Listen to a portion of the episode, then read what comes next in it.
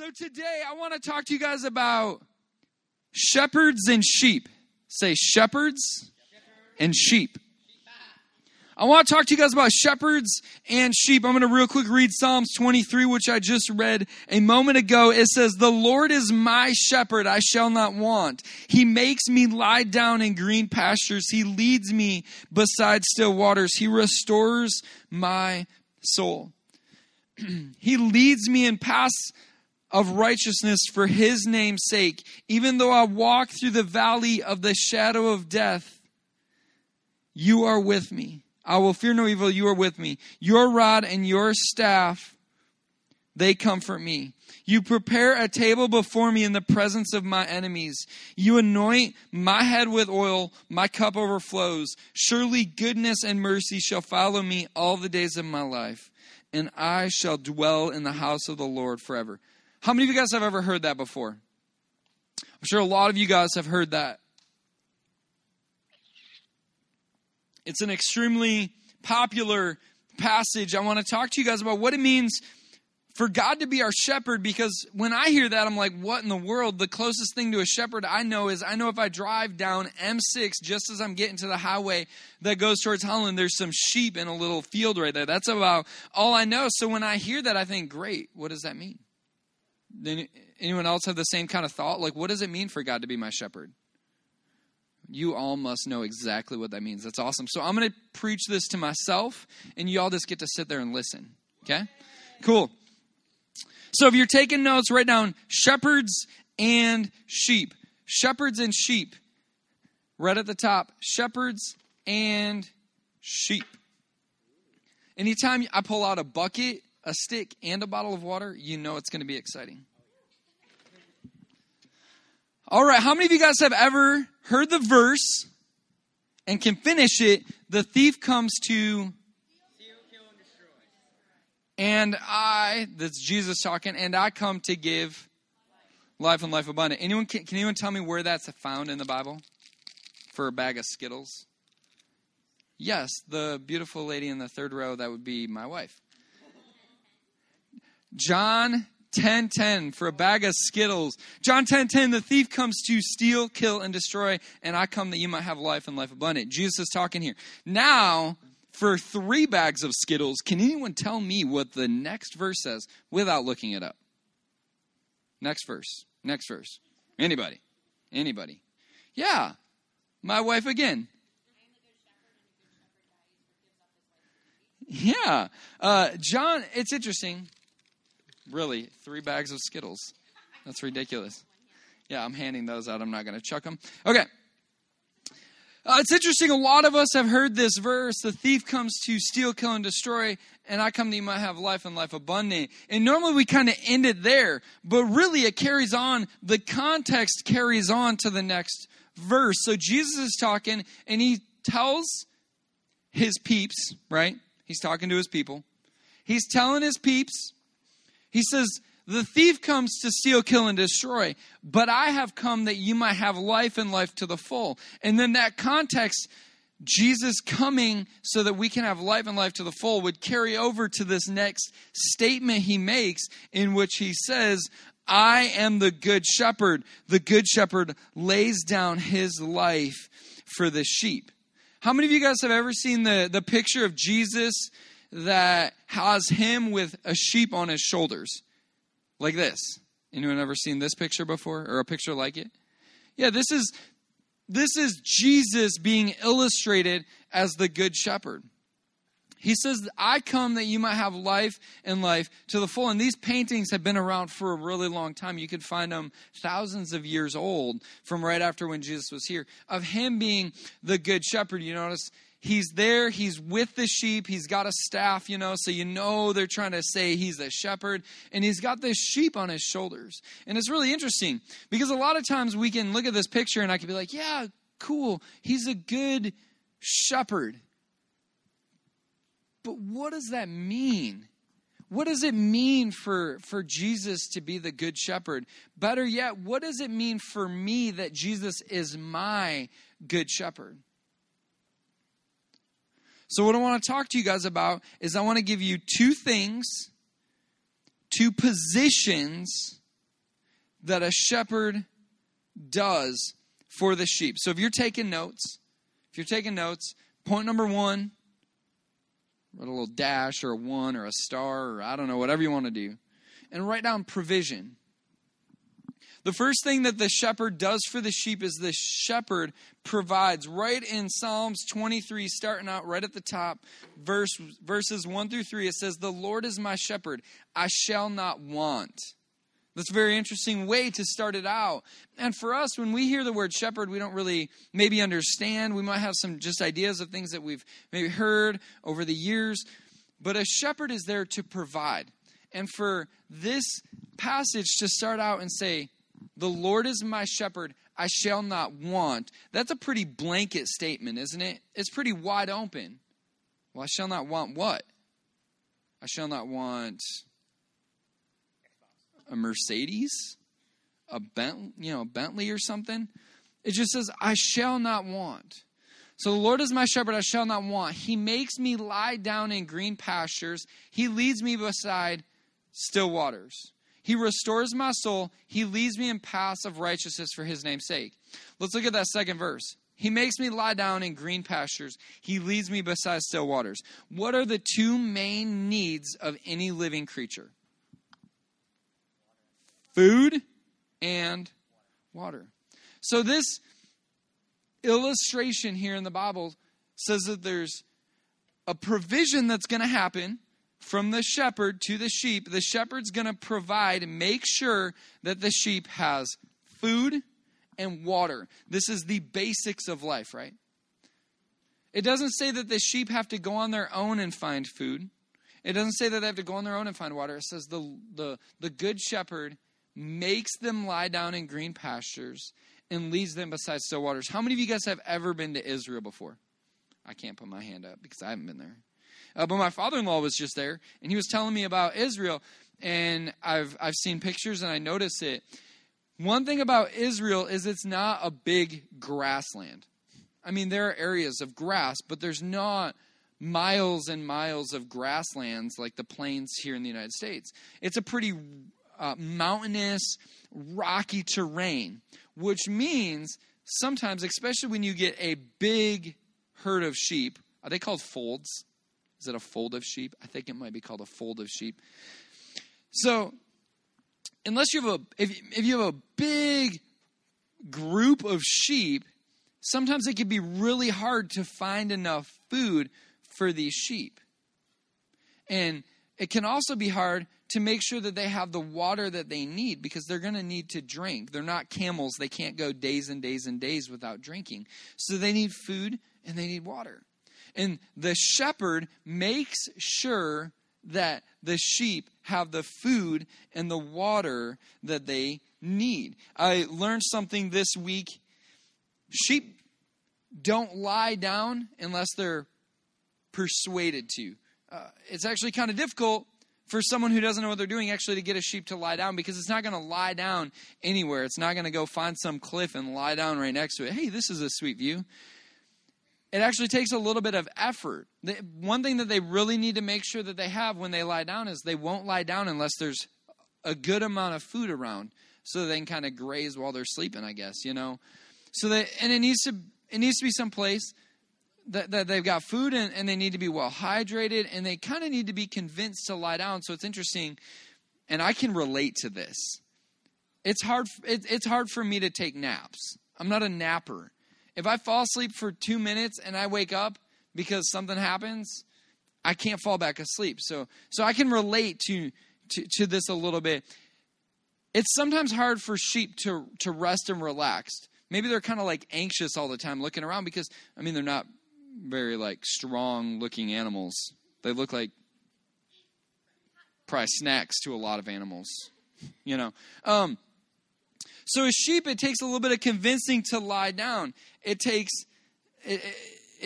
effort to get them to rest. So the Bible tells us that the shepherd makes them lie down in green pastures. This last week, Friday, I wish we would have taken pictures, but apparently we were having too much fun to take pictures. My wife and I, we got a babysitter we got two babysitters for our kids.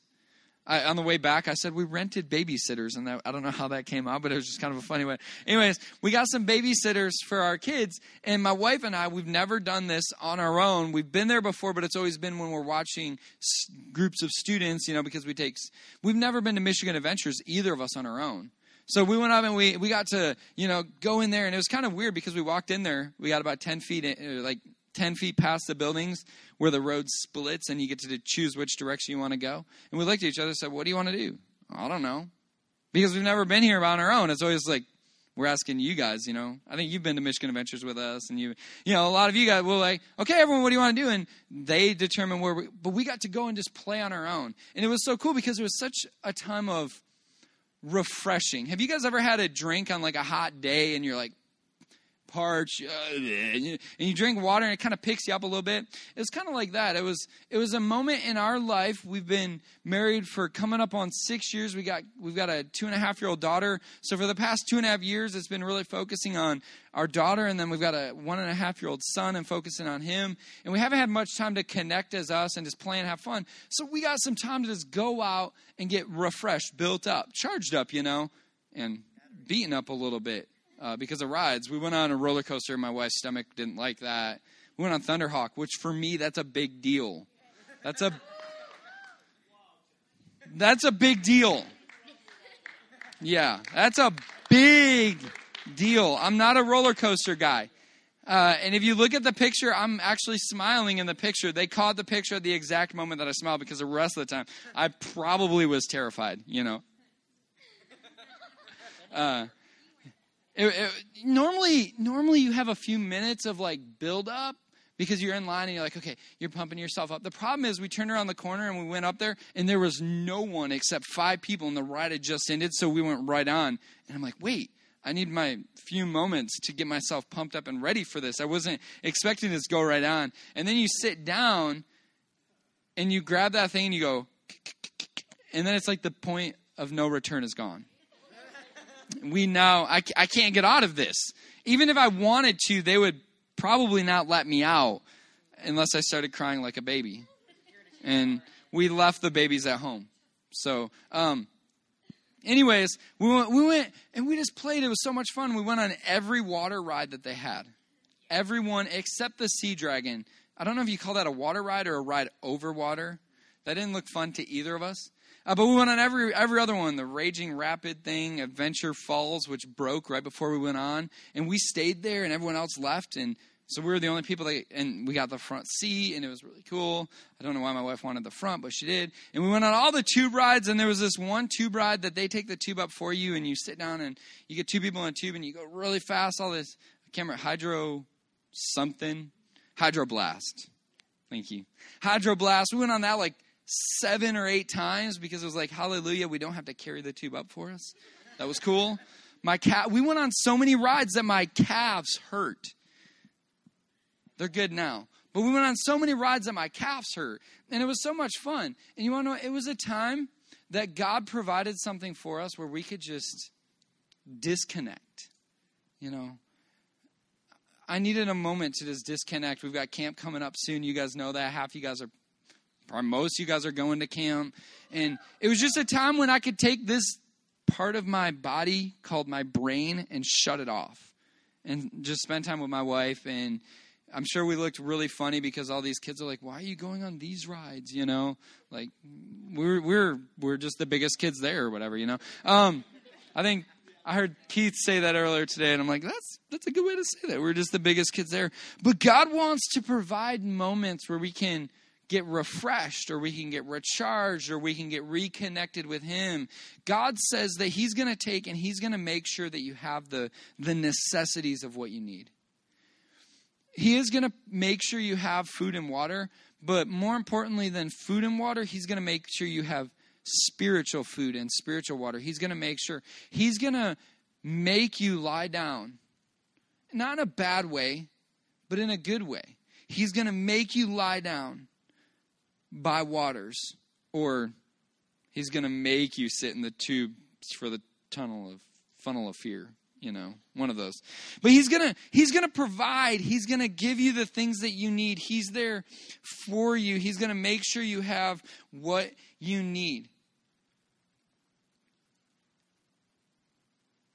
He is the good shepherd.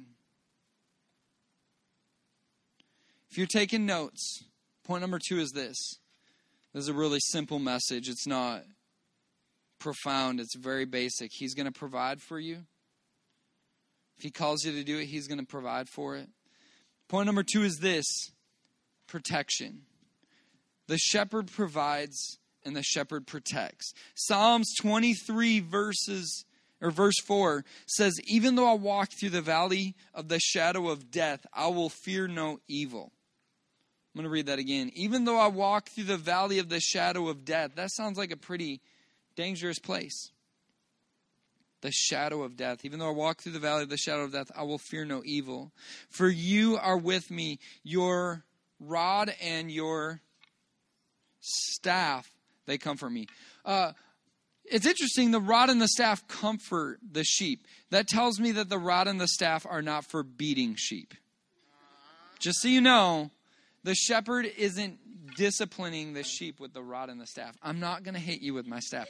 Maybe I will. This might be a good visual illustration for everybody else. No, I'm joking. The rod and the staff are for protecting the sheep. The staff may be used to help gently guide a sheep in the right direction. If it's walking towards unstable terrain or something, the shepherd might reach out with that hook part and guide the sheep back. But the rod is going to be a shorter piece of wood, maybe more like what we would call a club. And that's going to be for beating, but not a sheep. The sheep, honestly, close your eyes, picture a sheep. It doesn't look like a very fierce animal. It would win in a fight against an ant, a cockroach, a lizard. Not much past that. Think about it. So you've got these pretty much defenseless little animals living out in a terrain where it's hard to find food and water. We've already discussed that. And also there's going to be animals that think sheep look pretty delicious. Maybe not on a barbecue. I would think a sheep would be delicious on a barbecue. So the shepherd is there. The shepherd is there to protect the sheep. How many of you guys have ever heard the story of David and Goliath? Sure, everyone should have their hand up. Those that don't have their hands up probably zoned out while I asked that, so I'll ask it again. How many of you guys have ever heard the story of David and Goliath? There we go. David and Goliath. Goliath, big dude, up against the Israelites, shouting profanities against God and all the people. Saul, king of Israel, scared, right, of Goliath. Everyone else scared of Goliath, says shivering in their armor. And you've got David, this boy, this shepherd boy, interesting shepherd boy, comes up upon the scene, hears this, goes to the king and says, "Let me fight him." And the king says, "You can't, you're just a boy." And what does David do at this point? He gives his credentials, right? He says, "I fought lion, bears, all this stuff." He's fought all this stuff, and he's defeated them. Shepherds are there to protect the sheep. How many of you guys have ever been to the zoo here? Have you guys ever gone and seen a mountain lion? It looks like, other than the fact that zoo animals are the laziest animals I've ever seen, but they look pretty fierce. Where I hunt up north, I said this a couple times, where I hunt up north last year, a mountain lion decided it was going to be a good idea to take its home and move it there. We have a mountain lion living up there. I was at the zoo. I looked at the mountain lion and I said, I don't want to be in a tree stand when that thing comes around. See, a bear, if you're in a tree stand, a bear is going to look at you and be like, what is that dude doing in a tree? A mountain lion is going to look at me and say, look, a snack on a stick. I'm defenseless even more when I'm in a tree with a mountain lion. A mountain lion looks at me and it's like, yeah, I could be up there in about that fast, where a bear, it's going to take a little bit of time. At least I could start chucking my boot at a bear or something. A mountain lion, if I saw it and it decided it wanted to eat me, it would be up in the tree stand with me. Yeah, I have a crossbow, but would you want to really take on a mountain lion with a crossbow? I would. Yeah, we may do this and we may record it. Because no. So pretty much what you can learn from today's message is sheep and Pastor Tim are defenseless animals. Everyone else is okay. But a shepherd's got the responsibility of protecting the sheep. And it could come from protecting against natural things and animals. Think about it. A sheep, you've got stories in the Bible of like sheep going at missing and getting caught and all this stuff. A shepherd's there to protect against a sheep falling off a cliff. But a shepherd's also there to protect and say, hey, there's a mountain lion or there's a bear or there's another animal that's going to come and try to harm the sheep. And the shepherd says, the sheep can say, even though I walk through the valley of shadow of death, I will fear no evil. Even though I walk through the valley of the shadow of mountain lions, I will fear no evil. Even though I walk through the valley of the shadow of bears, I will fear no evil. Because, why? Because you are with me. Your rod and your staff, they comfort me. So my question to you is this. What valley have you been in? Are you currently in, or do you see yourself entering soon?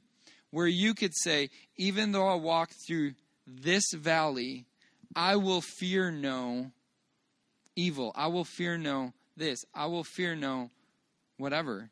What valley, and any valley you enter into, whatever it is, any valley you can say, even though I walk through this valley, I will not fear, for God is with me. His rod and his staff are there to comfort me. He provides for me and he protects me. I once heard it said something to the effect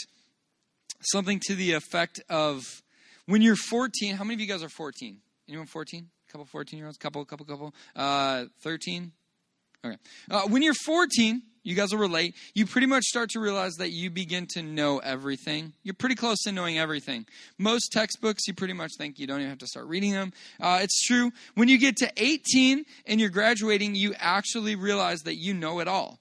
You know everything there is to know because you are now graduating. When you're 20, you're graduating, so therefore you do not need textbooks anymore. You know everything there is to know in the world. You could build a rocket to the moon, and your cell phone currently holds more computing power than the first spaceship to the moon. When you're 18, you realize that you actually know it all. When you're 23, you begin to doubt yourself, have a little bit of questions, and you think, well, I know most of everything, but there may be a few things that other people specialize in more than myself, but I still know most of everything. And then 30 hits. And I've hit 30. And when 30 hits, you realize that you pretty much know nothing. And and you need help. And when you're 30 and you have kids, you realize that you really don't know anything at all. And you need lots of help. And textbooks are only good if they have pictures in them. Again, and this is true. I can attest to this. I realize not only do I not know everything, and I barely know anything, I realize that I cannot do everything. I do not have the physical ability to do everything. A good example is this. When you have kids, which I pray blessings on all of you, and when you are married. Did you hear that? When you're married, you will have kids. And when you have kids, especially guys, where are my guys at? Raise your hand if you're a guy. You guys, when you have kids, everything in you will want to do everything you can to protect your kids. Every moment. There's just something inside. It's that good shepherdness put inside of you. It's made in the image of God, and you will want to do everything you can. And girls, you will too. You will too. But there's something about a guy, like you just want to handle the world. How many of you guys can relate to this? If something breaks, you want to use your hands and fix it. You know, you just want to like, you just want to, you know, if the bar needs bending, you want to physically like bend the bar, you know. You just want to physically, guys want to be, ladies, this is something for you to know. And this is good. This is a good thing. It can be directed in bad ways. But as a guy, you just want to physically handle the world. You want to physically be able to control your environment. if I could say it that way. So as a guy, you want to be able to physically handle the world. And as a dad, you want to be able to physically protect your kids at all times. The problem is, when you have kids, you realize more than ever that you have no control over most of your life. You don't have the ability to physically handle and protect your kids at all time. And I can talk about this with a lot of truth. About a year and a half ago, I think, just about a year and a half ago, my daughter was downstairs. My wife and I were down there. My in-laws were down there. And we had just got done watching an animated movie. I believe it was Tarzan. So we're hanging out, and my daughter is having a blast. We're eating blueberries. She's running all around. They're frozen blueberries, most of the way frozen. And she's running all around, and she's having so much fun. And as a dad, it's like so joyful to see your kids having so much fun. So she's running around, and she's running around the couch, and she keeps running and hiding over in the corner by the couch against the wall, and then running out and going, ah, and then running back.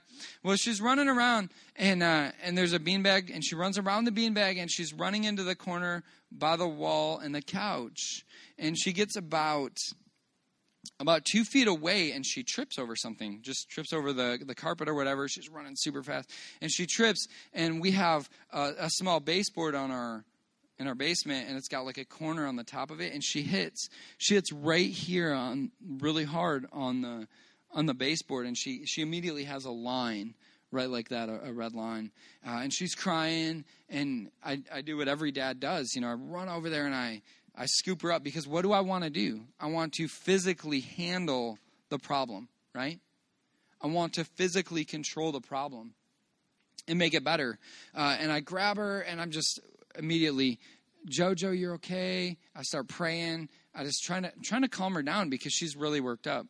Well, a few minutes later, my in-laws leave because it's really late at night. So they leave, and we're sitting in bed because we all do like family read our Bible time. And she drinks milk out of a bottle, so we give her milk, and she's calmed down. She's not crying anymore, and she drinks a little bit of her milk, and then all of a sudden she threw up a little bit, which I don't know if any of you are aware, head injury and throwing up, hitting your head hard and throwing up together is probably a sign towards you should maybe get some things checked out.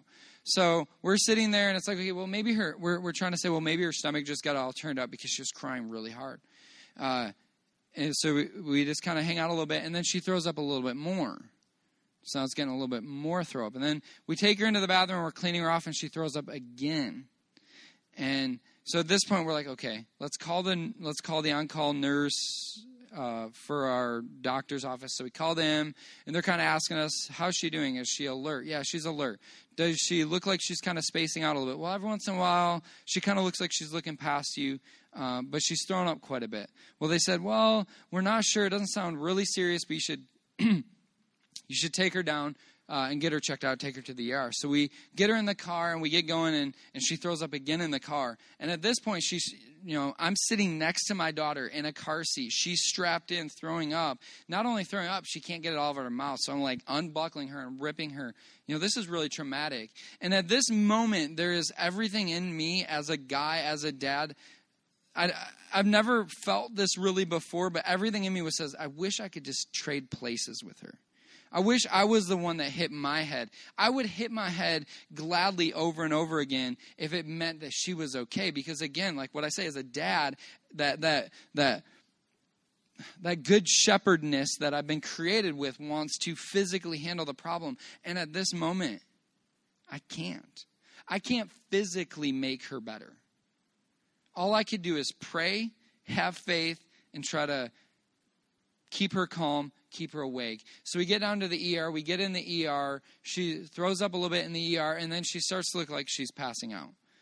And I can't describe the feelings inside at this point. And some of you parents would completely understand. I can't even describe what it's like inside of me and just how I feel so helpless. And we end up getting into the room. And I remember the moment they took her back to get a CT scan. They brought her back.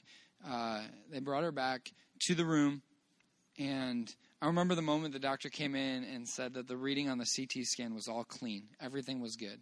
no serious injuries. Said she has a pretty good concussion probably. And I remember going home and thinking, okay, you said everything's okay, but my 1.5-year-old, almost 2-year-old daughter is still experiencing this. Anytime too much stimulation, like light goes in the eyes, she's throwing up. And I said, you said everything's okay, but I still can't physically handle it. The only physical things I can do is keep the curtains closed, keep her from playing too much. So that's what we did. For 5 days, she was experiencing signs of concussion. So 5 days later, we get her adjusted by a chiropractor, and it was amazing. She just got so much better. God did so many miracles. Well, about 4 weeks ago, Wednesday night service in here just gets done. Everyone kind of leaves, so we're talking a little bit after service. Everyone's kind of peacing out, getting out of here. There's just a few leaders left in here, and us with our kids, and Pastor Daniel and Amanda and their kids. So it's pretty calm in here. I'm playing foosball with some guys, with some people, and my daughter comes over and she's like, "Well, I wanna watch." So JoJo comes over and she says, "I want a stool." So as a dad, that's something I can physically handle, right? I could take care of that. So I kind of leave the foosball table and I go and I grab one of the stools and I'm walking back over, and as I'm about 12 feet away from her, she's standing there kind of looking at the foosball table, and there's a leader that ran up to the foosball table to ask a question. And this leader turns around and takes a big fast step to start running and runs right into JoJo. And JoJo kind of flies backwards and lands on the ground. And it didn't look like it was that hard of an impact. What must have happened is she probably landed on her back on the ground, and then her head kind of went back and hit the and if you go like this, you can feel that the ground in here is pretty hard. She hit her head on that, and immediately the leader and the leader's a good friend of ours, grabs her and says, "Oh, JoJo, I'm so sorry," and I'm coming over there. I'm like, it's okay, and I take JoJo, and she's crying pretty good, which she got hurt. But when I'm holding her, she kind of arches her back and stops breathing. And at this point, the whole, that inside of me, I'm like, oh, my goodness, tunnel vision happens. All I can see is her. And I feel like I'm yelling in an empty room, but there's about 20 people in here. And I'm just yelling, call 911, and no one's acting fast enough for me because I'm like... So I yelled, call 911, call 911, call 911. And I put my daughter down, who's not breathing. And I get down next to her and I yell for Rachel, and Rachel's running over. She's on the other side of the room. She's running over. And all I could do is start CPR. So I push a couple times on her chest, breathe in her mouth. She kind of wakes up about halfway and then falls back asleep. Rachel's over there now at this point. And Rachel's a trained nurse and is probably the best person anyone has ever seen when it comes to emergency situations. She starts CPR. I'm on the phone with 911 at this time. I'm trying to describe what's going on. And the 911 officer's like, listen, I think we have 5 more calls on this right now. So you just do what you need. So I just kind of hung up. And to make a really, really long story a little bit shorter, we end up saying the ambulance is taking too long. So we get her in the car. And I'm like yelling at my daughter. I'm sitting again... deja vu kind of thing. I'm in the car. She's in her car seat. She hasn't thrown up or anything like that, but she's trying to go to sleep. She's trying to fall asleep because, first of all, it's late. She's just been through this traumatic event, and I don't know what's going on, but I am literally yelling at my daughter to keep her awake. I hope in Jesus' name that she cannot remember how much I was yelling at her to keep her awake. My wife's driving. We get down there, and it's amazing. If you took a picture of what it was like at the event when she was stopping breathing, and then you looked an hour later, she looked better. God did a miracle. Then if you look an hour after that, she looks almost 100% better. God has done an incredible miracle. And then if you go another hour after that, we get our CT scan back, and it says everything's clean. In Jesus' name, yeah. Everything clean. Our chiropractor who adjusted JoJo before, really good friends of ours, end up coming to the hospital with us to see us there. As soon as we got the CT scan, which that's an incredible thing. As soon as we get the CT scan back clean, he adjusted her a little bit, her thoracic right here. The next day, I cannot describe, JoJo woke up as if nothing had happened the night before. I've got a picture, actually. Can you put up that picture? When we got to the hospital, they decided it was appropriate to put her in a neck restraint. Well, when we were leaving the hospital, I said, honey, we paid a lot of money for that neck restraint. We're taking it home so JoJo could put it on her monkey. So this is JoJo the day after all this happened. So the night before, she stopped breathing. She hit her head real hard. The next morning, she wakes up, and I'm like, hey, JoJo, do you remember, how you, and I was like, let's put your neck brace on. And her monkey's name is A'a. So I said, JoJo, let's put your neck brace on A'a. So I put it on there. You could see between her hands. And she's just walking around the house. JoJo's perfectly normal. She's walking around the house carrying her monkey. But the point is this. As the person responsible for protecting her, there was such a feeling of hopelessness. I could not do anything. I could not physically handle the situation. But God says, though you walk through the valley of head injuries, though you walk through the valley of whatever valley you could be in, you do not have to fear. And I could tell you that the only thing that brings me through moments like that, especially for my kids, the only thing I can do is, God, why didn't this happen to me kind of thing. But the next thing is trusting the provision of God. And trusting the protection of God. And saying, God, even though I walk through this valley, even though I'm going through this, I will not fear. I choose not to fear. Because you are there with me. Even though I can't physically do anything, even though I'm helpless, you are there. God holds the position in our lives, if we choose to let him, as provider and protector. Our choice comes in of if we're going to let him be that. Because there's submission that happens there. If a sheep chooses to rebel, the sheep is no longer underneath the care of the shepherd. If the sheep chooses to not listen, the shepherd can't do anything. If the sheep chooses to walk away, the shepherd can't do anything. So my question for all of us is, how are we doing at listening to the shepherd? John 10:14 says this, I am the good shepherd. I know my own, or I know my sheep, and my sheep know me. John 10:27, this one's huge. My sheep hear my voice, and I know them. And then what's those last few words? And they follow me. The other day I was watching a video on sheep, a little documentary kind of thing. And there was this guy standing in the middle of this field that was full of fog. You could tell it looked like it was Israel, kind of very rocky, mountainous kind of terrain. And he's standing and you could see about 10 feet and then it's a sheet of white fog, gray fog.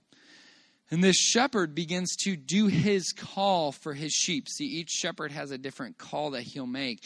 And he begins to make his call, and immediately all you hear is just sheep baaing from all over the place. And he just keeps making his call, and the sheep keep calling back. And he keeps making his call, and the sheep call back. And he makes his call, and the sheep call back. And all of a sudden you start to see all these sheep just emerging. Hundreds of sheep coming out of the fog. Because the sheep know the shepherd's voice. The sheep choose to submit to the shepherd because they know that the shepherd is there to provide and the shepherd is there to protect. They don't need to know why the shepherd's calling. They just trust the shepherd. They just choose to listen because they know that the shepherd's got their best interests at heart. We have to choose whether we want to. So we have the challenge of this. This is our challenge for the week. You ready for this? Our challenge for the next 7 days is this. Asking ourselves, how are we doing at submitting? And taking it a step farther. How do we do at submitting to the Bible? Because the Bible is the Word of God. If we're not submitting to the Bible, if we're not choosing to read it and apply it, it's pointless, and God's not our shepherd. And how are we doing at submitting to the Holy Spirit? That's the still small voice in your heart. That's when God prods you to go up and talk to a friend. Here's the thing. The Holy Spirit speaking to your heart will never disagree with the Word.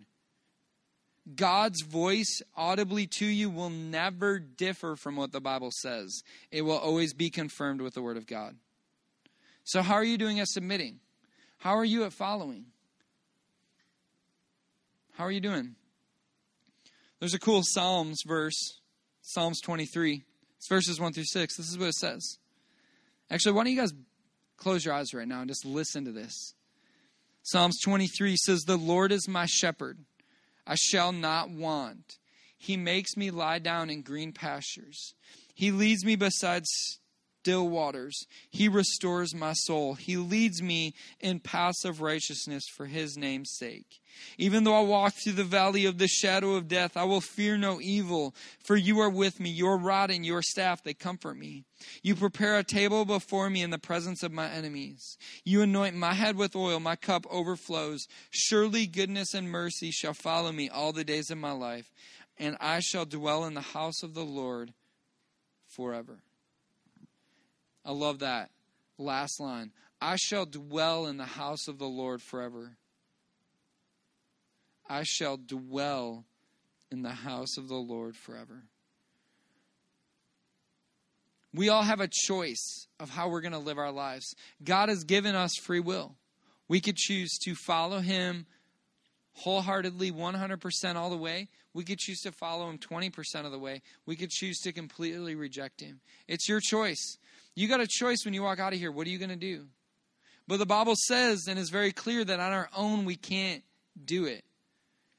Jesus told his followers, he said, "I am the way, the truth, and the life, and no one can come to the Father except through me." Romans tells us that we've all sinned and fallen short of the glory of God. We can't make it on our own, so we have a choice of whether we're going to allow ourselves to submit to the leading of God through Jesus Christ, or if we're not going to. The first level, the first act of submission is salvation. It's asking Jesus Christ to be your Lord and Savior. The Bible tells us that all have sinned and fallen short of the glory of God. All have made mistakes. The wages of sin is death. So we've got a choice. Do we want to pay for our mistakes, or do we want Jesus to? Jesus did it. He paid for it. It says, "Whoever believes in me," the Bible says, "whoever believes in their heart and confesses with their mouth that Jesus Christ is the Lord and that he died and rose again will be saved." So you've got a choice. Some of you have done it before. Some of you said, "Jesus, I want you to be my Lord and Savior." And some of you have put it off.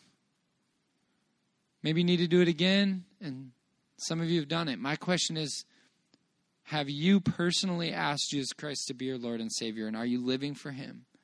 So this is what I'm going to do. In a second, I'm going to count to three. If you'd say today you want to make that decision, you want Jesus Christ to be your Lord and Savior, when I count to three, I just want you to raise your hand. With every head bowed, every eye closed, nobody looking around. Every head bowed, every eye closed, nobody looking around. If that's you, when I count to three, I just want you to raise your hand. That's the believing in your heart. 1, 2, 3. Raise up your hand right now if that's you. You have hands going up. 1, 2, 3. Hands going up. Here's what I want to do. If you raise your hand, I want you to look at me. If you raise your hand, look at me. This is what I want you to do. If you came with somebody, actually, we're going to have a little bit of time, I think. Just go ahead and stand up. And I want you to go to the back. And we've got some leaders back there. Just go ahead and stand up. And then you can just walk to the back. Lori's back there. Dylan's back there. The rest of you, I'm going to pray for you. And then we're going to go ahead and be dismissed to hang out inside of the room. There's some pool tables and stuff, but I'd love the opportunity to pray for you. Father God, I thank you for every person in this room. I thank you that you have called specifically on each and every one of our lives, that you say that you will provide, that you will protect, Lord. Allow us to live lives that are just all about you and your kingdom. Teach us, Lord, what it means to submit to you in every area of our life and to allow you to be worshiped through every moment and everything that we do. We as your sheep, we as Christians, completely submit ourselves to you in every way. We love you and we praise you. And we pray all this in Jesus' name. And everybody said, amen. Hey, if you